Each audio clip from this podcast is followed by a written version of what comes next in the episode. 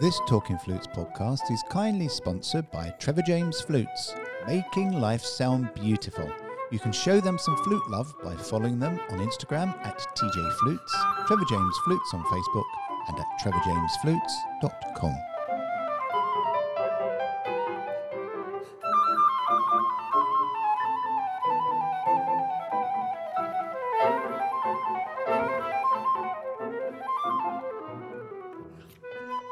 Hello, I'm Clare Southworth. This is Talking Flutes.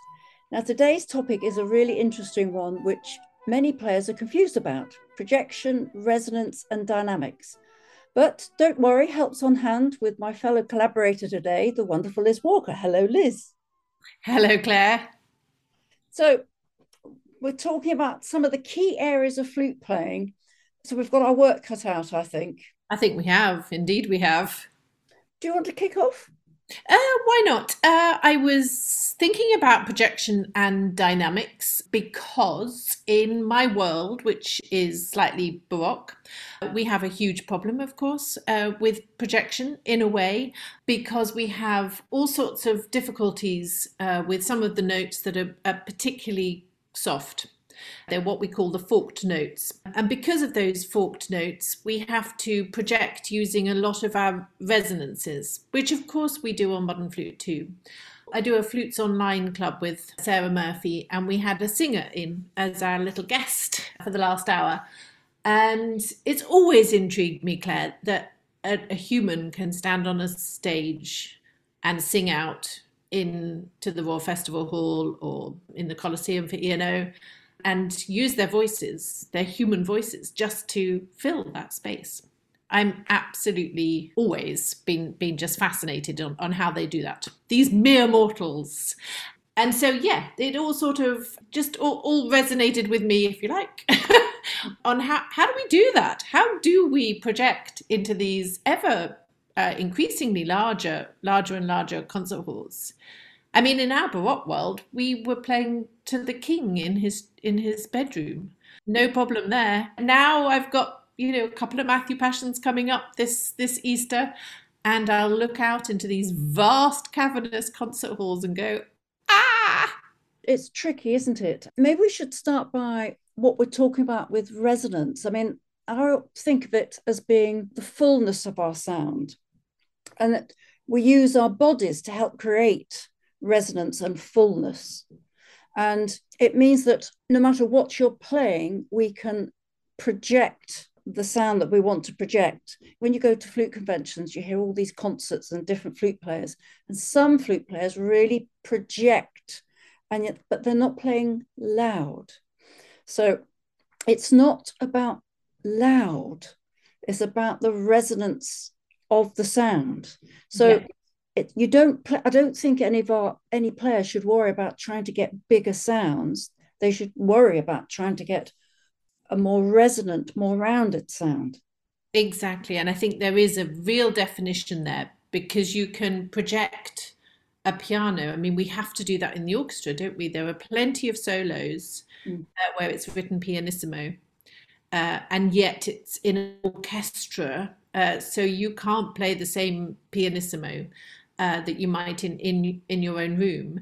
And projecting the sound isn't particularly about we're not talking about louds and softs here because dynamics are a, are a topic in sort of on top of resonance. And i think we do need to to distinguish the difference between that. So i think you're absolutely right when we talk about projection we're talking about using our bodies and also using our imaginations. I think when we all came out of teaching online we noticed a difference that students were stopping projecting because they only needed to play to the screen, which was right in front of their nose. And when you get into a, a larger space, you have to actually resonate all the way out into that space. Um, and that's um, it's a projection of, of of yourself, isn't it? Really into that space using your imagination, but also finding those resonances. And I think resonance, where does it come from? Where does it come from, Clare? Throat, probably? Mouth, body, your lungs, your sinuses, and, and the instrument, of course. The instruments, of course. Your yeah. core, your core strength. I'm thinking. I was just thinking about you're saying that you know when uh, during COVID when we were sort of all all locked down, it reminds me of when we. I used to practice a lot in a very dead room. It was, it was at college actually. There was a, it, the, all the rooms were very heavily soundproofed, and so what you tended to do was force to get sound, which then meant the technique was completely wrong. And so you had to learn that sort of less was more and more was less and not to, to force it. I mean, certainly when I was at college, it, it seemed that the emphasis was on bigger sounds, not beautiful sounds, just big sounds. And so we all tried a little bit too hard.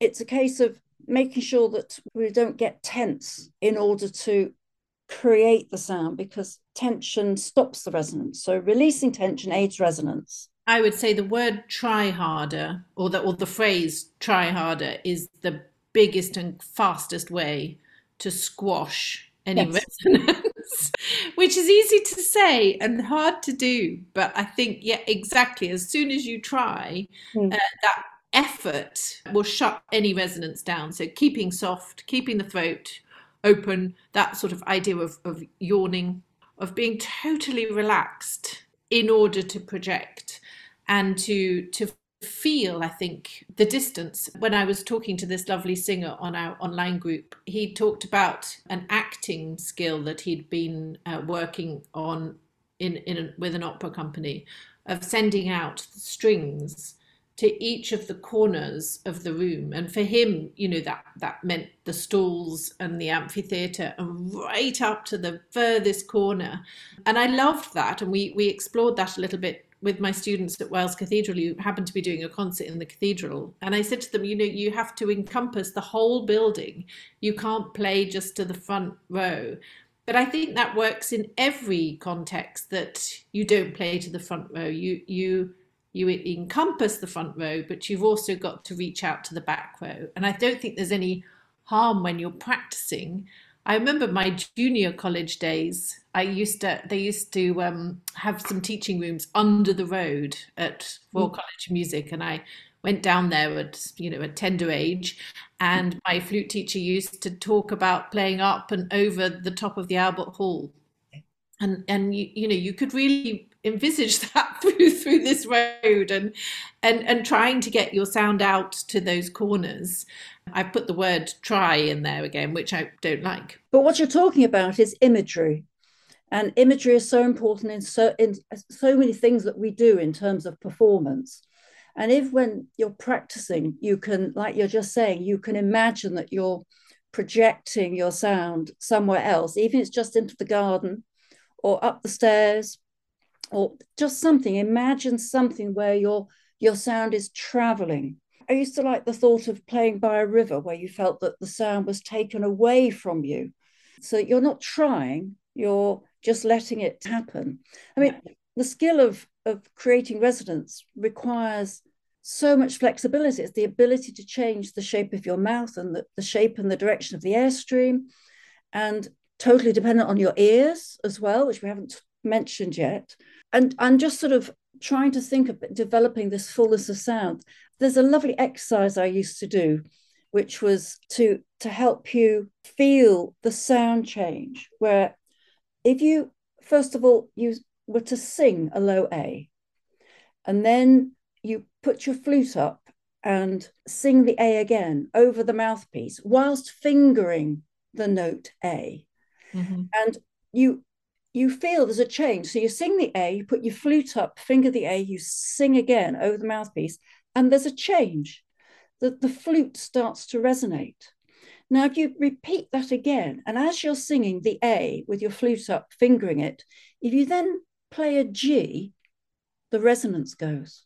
Yeah. It's it's an incredible thing to try.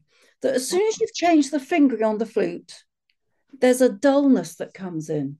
Uh-huh. So it's to do with your throat and your mouth and imagining that sound. So singing before you play is hugely important to help you create part of that resonance as well.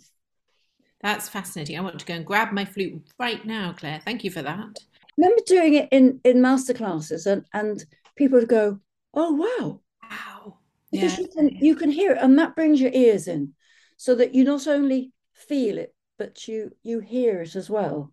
Singing is is such a helpful tip anyway isn't it? For for phrasing but definitely for find, finding the resonances. Yes. I always remember uh, robert dick's exercises of of throat tuning. Oh yes. There's that for every note there's a position for your throat.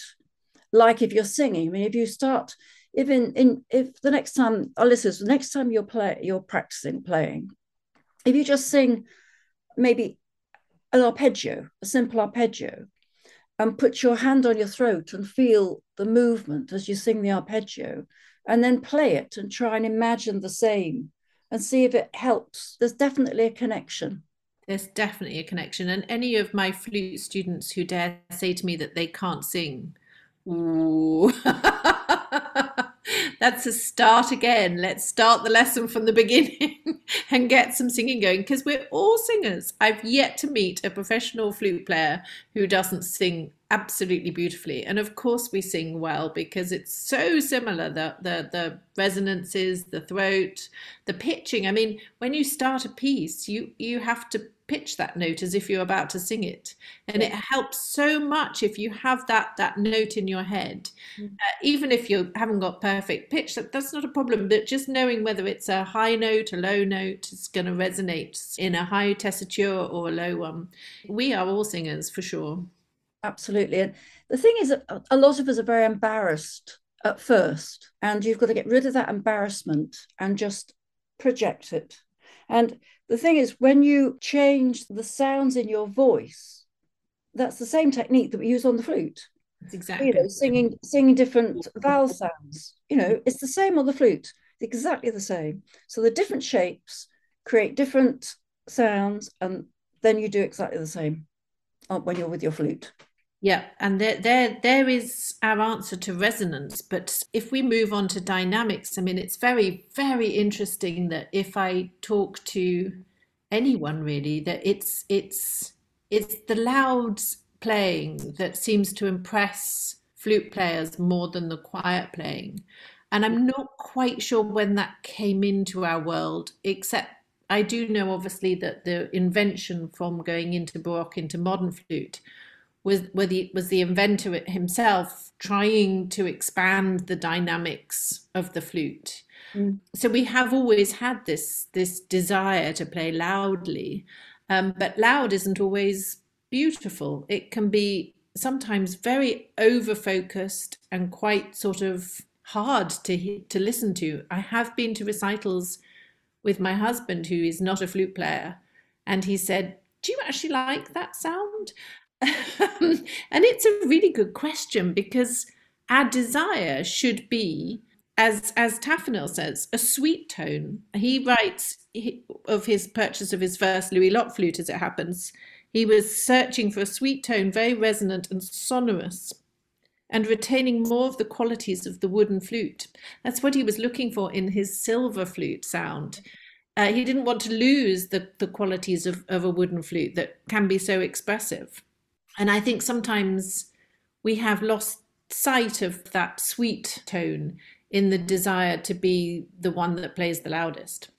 Yes, and and often those people who are playing the loudest have no differential. It's just loud and without contrast. So they play in monochrome rather than, you know, multicolored. It's interesting, isn't it? Because I think if I go to a concert and it doesn't matter whether I'm listening to a, a piano, a violin, or a singer, it's the contrasts that you come come away with because that's what what resonates for you. If if everything's full on loud it's like you know not seeing colors anymore. Mm. everything's black or white. yeah, especially those wonderful pianissimos bring your audience to it's a bit like the sometimes the best teachers in in classes schoolroom teaching are the ones that never raise their voices mm. but they have some sort of intensity and directness just by talking quite quietly, never having to raise their voice. And if you, in playing, when you play something that's really quiet, you're almost demanding something of your audience to to go there with you to listen better harder yeah, in yeah. order to, to, to experience what you're doing. The hard thing, of course, for us is playing a pianissimo that has substance Mm-hmm. rather than emptiness. So it's, you know, making sure the harmonics are in tune. I think we all need to search for our parameters.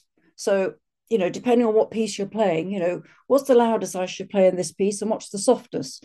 And as you go early with earlier and earlier music, those parameters are getting more narrow, but they're still there. Oh, very much so. Yeah, yeah. No, I, I, I, it's very interesting, of course, that a lot of Baroque music doesn't have any dynamics written in it. And that doesn't mean that you don't want to play with dynamic color.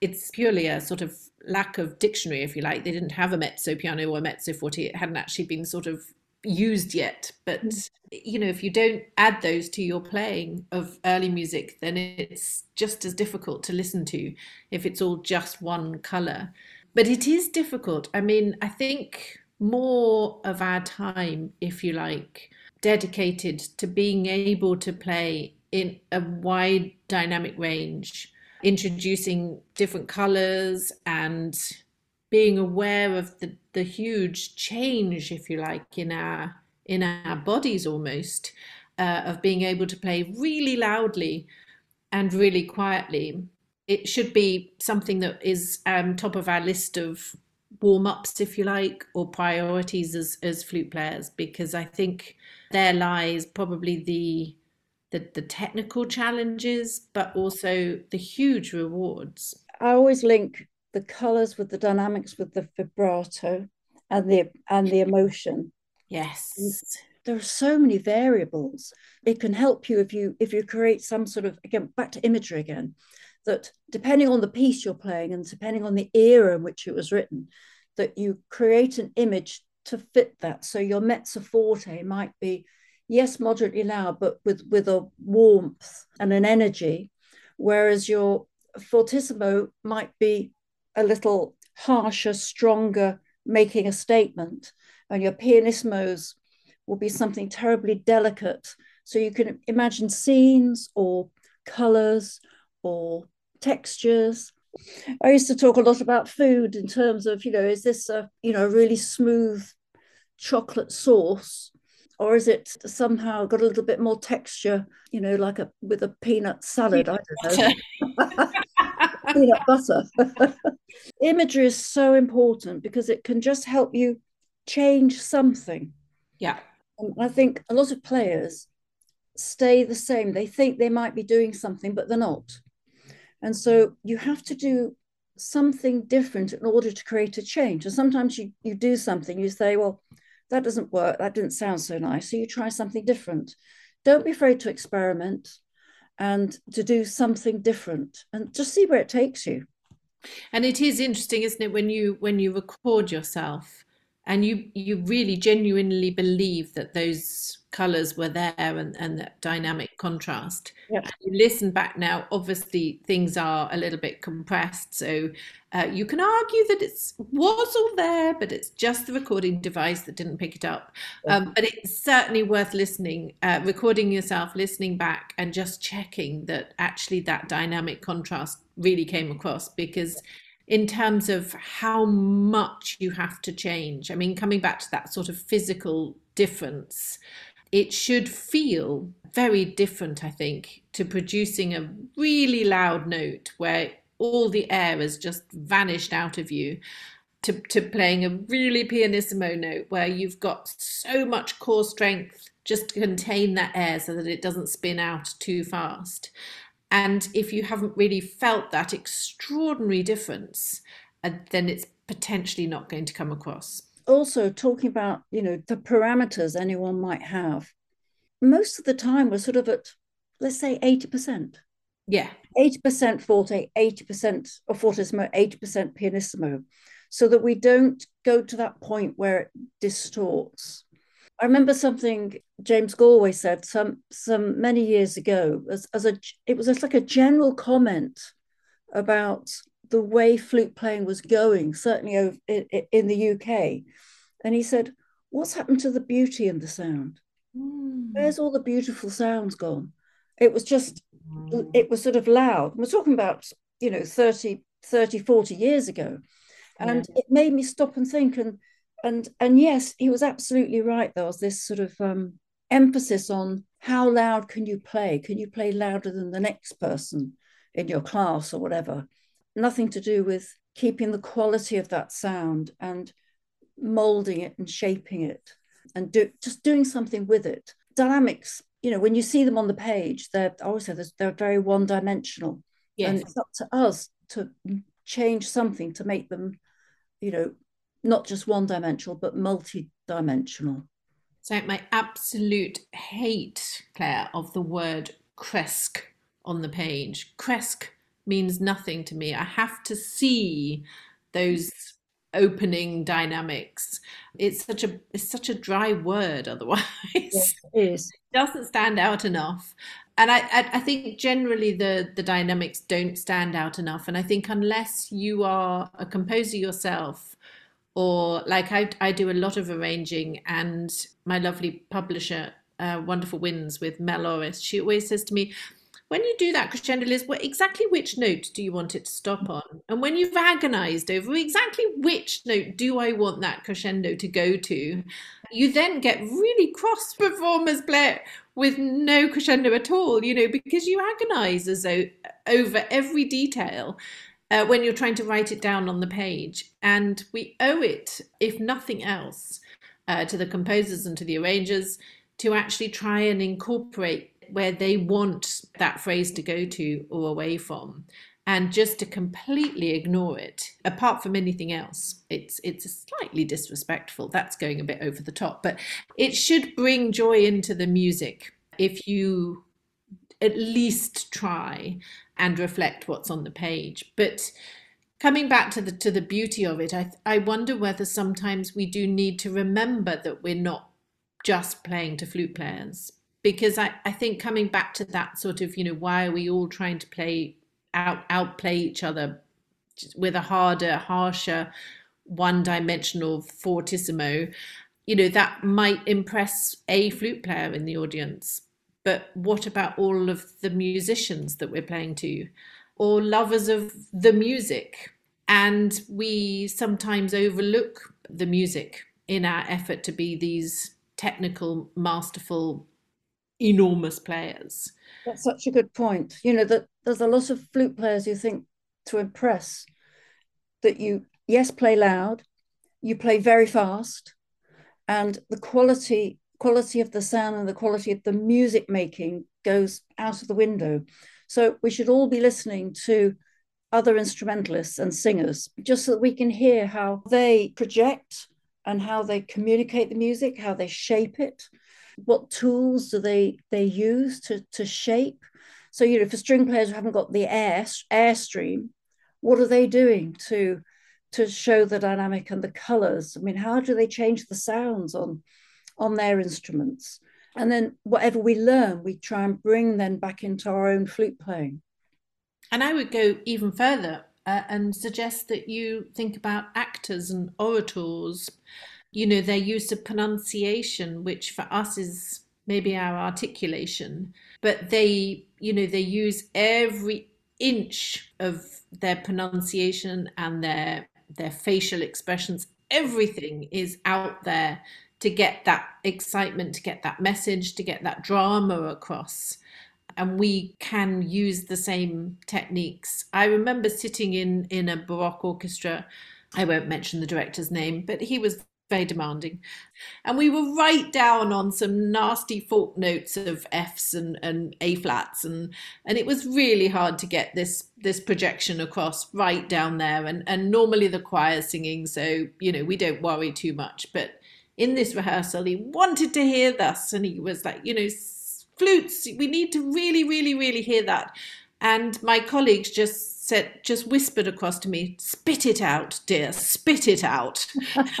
and we were both spitting it out, just like you, you see orators, don't you? Sort of spitting out their words.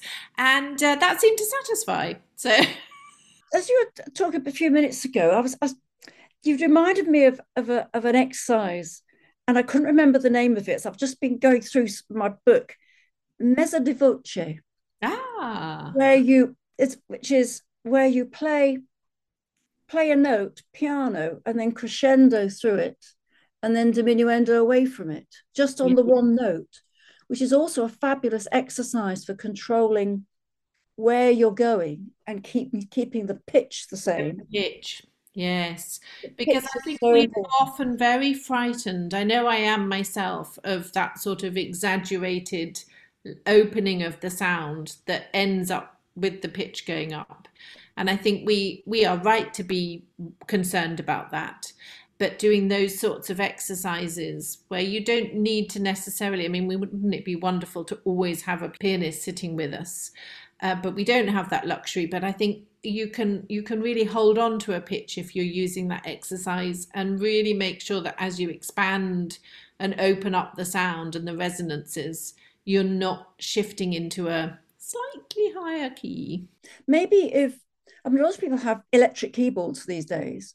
Yes. But if you were to play a chord on a, on an electric keyboard with the sustain on, and then pick a note of that chord and do just that exercise to start piano coming to, for, to mezzo forte or forte back to piano, you can pick the dynamic. And then it aids that listening to see whether you're staying in the same pitch.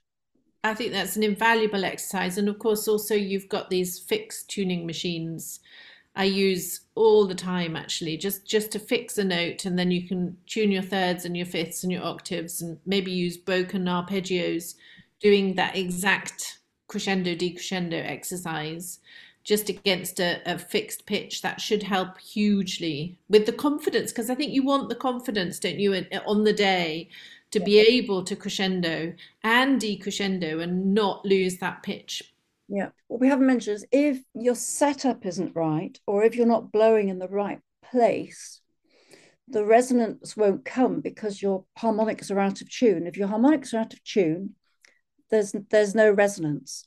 Yeah. So exercises for that would be bending notes, literally moving the airstream up and down using your jaw to, to move the airstream, and stopping where it feels in tune. And it's very easy to blow sharp without realizing it. Yeah. Or to blow flat, to cover too much or uncover too much. And everyone has to just experiment themselves. You know, I talked about that earlier on to to see what they're doing with where they're blowing and where the head joint is and if the cork's in the right place there are lots of things to check aren't there there are too many things possibly and of course a lot of tension is sometimes held in our in our embouchures, in our lips, uh, which stops them from moving. And I think it's really important. Uh, you mentioned it earlier, Clare. There's sort of the the concept of flexibility. We need to have flexibility, and to have flexibility, we've got to be quite open and relaxed. So wiggling the jaw around, wiggling the lips around, making the face whole, you know, the whole face move. I do remember though, very early mornings, we would be traveling with my flute quartet, festive flutes from Guildhall days, and we'd not have time to warm up. It would be seven in the morning, and we'd sit on these tube trains making these silly faces. But it really does help to get the face moving and, and to find where everything is. And and so many days we wake up, don't we? And we might have a bit of a cold, or or you've eaten something that makes your your lips just feel not quite in the right place. I'm sure we all know what we're talking about with that.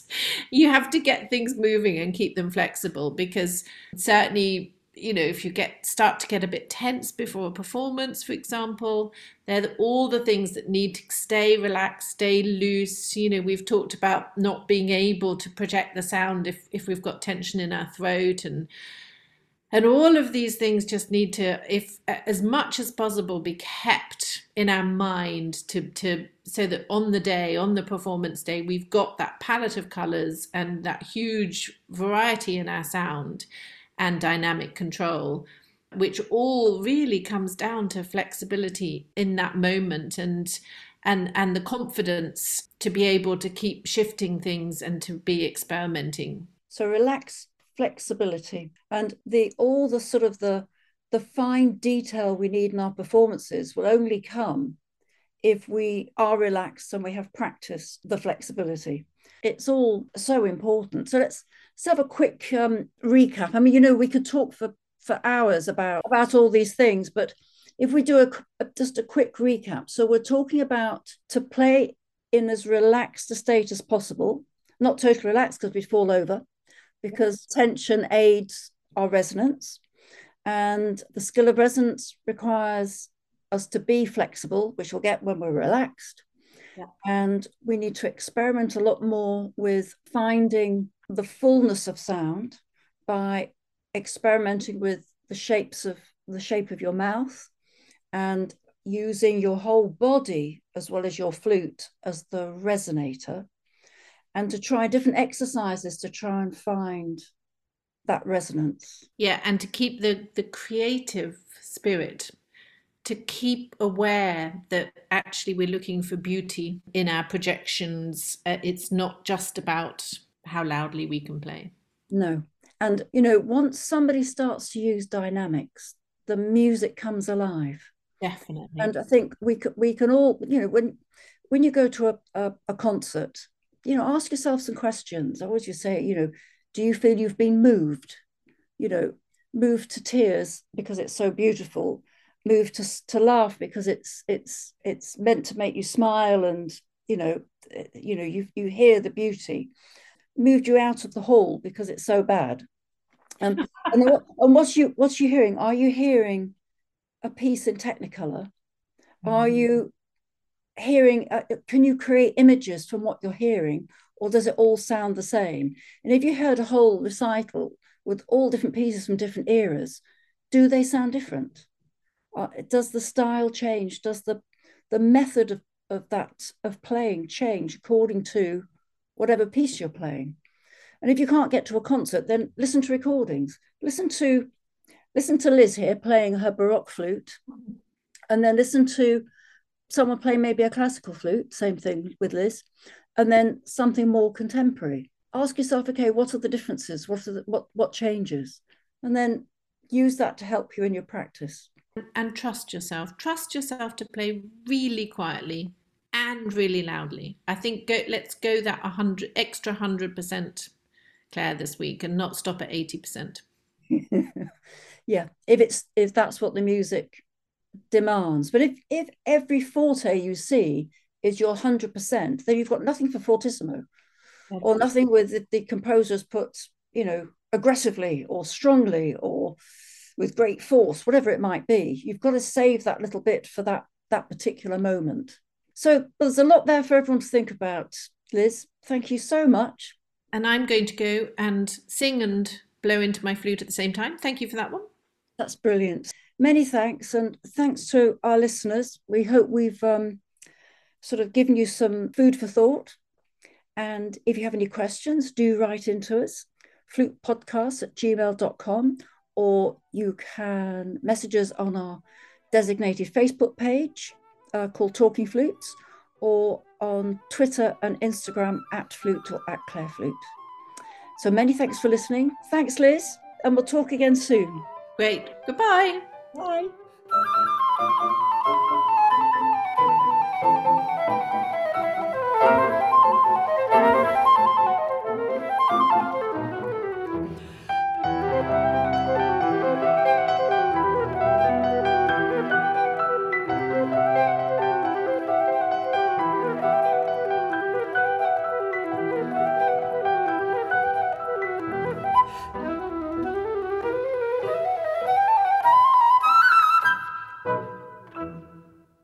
Talking Flutes and Talking Flutes Extra are podcast productions by the Trevor James Flute Company.